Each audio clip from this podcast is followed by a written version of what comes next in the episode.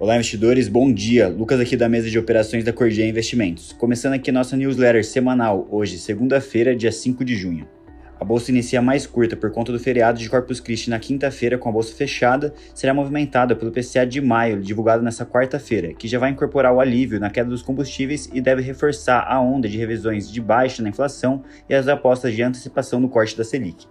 Com isso, os principais índices acionários no exterior operam de lado, após os ganhos na sexta-feira impulsionados pelas ações de tecnologia em Nova York e o dia de payroll. Sendo que o corte da produção de petróleo pela Arábia Saudita em mais de um milhão de barris por dia leva uma alta da commodity em mais de 2%. Além disso, na agenda da semana dos Estados Unidos, temos destaque para os PMIs de maio ainda hoje e novas declarações dos membros do Federal Reserve, fazendo que o S&P 500 futuro opere estável agora pela manhã. Enquanto lá fora, a maior expectativa fica para a China, que, segundo a Bloomberg, poderá anunciar nos próximos dias um novo pacote para impulsionar o mercado imobiliário e revigorar o fôlego da economia e das commodities. Além disso, saem ainda nessa semana os dados de inflação chinesa e da balança comercial. Com isso, os principais mercados asiáticos subiram nesta segunda-feira, impulsionados pelos ganhos de Nova York na sexta-feira, depois da aprovação do Senado do Acordo da Dívida dos Estados Unidos.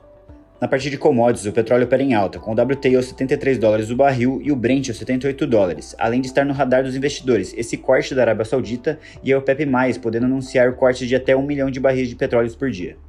Enquanto o minério de ferro avança pelo quarto dia, em meio às especulações de que as medidas esperadas para apoiar o mercado imobiliário da China levarão a uma melhora da demanda de aço. E por aqui, no cenário interno, a alta das commodities e a perspectiva da Selic em agosto e o cenário mais positivo de Nova York levaram o Ibovespa a subir 1,80 na sexta-feira, aos 112.500 pontos.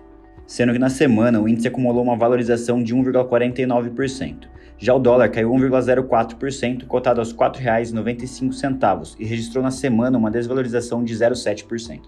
Bom, por hoje é isso. Desejo a todos uma excelente semana e bons negócios.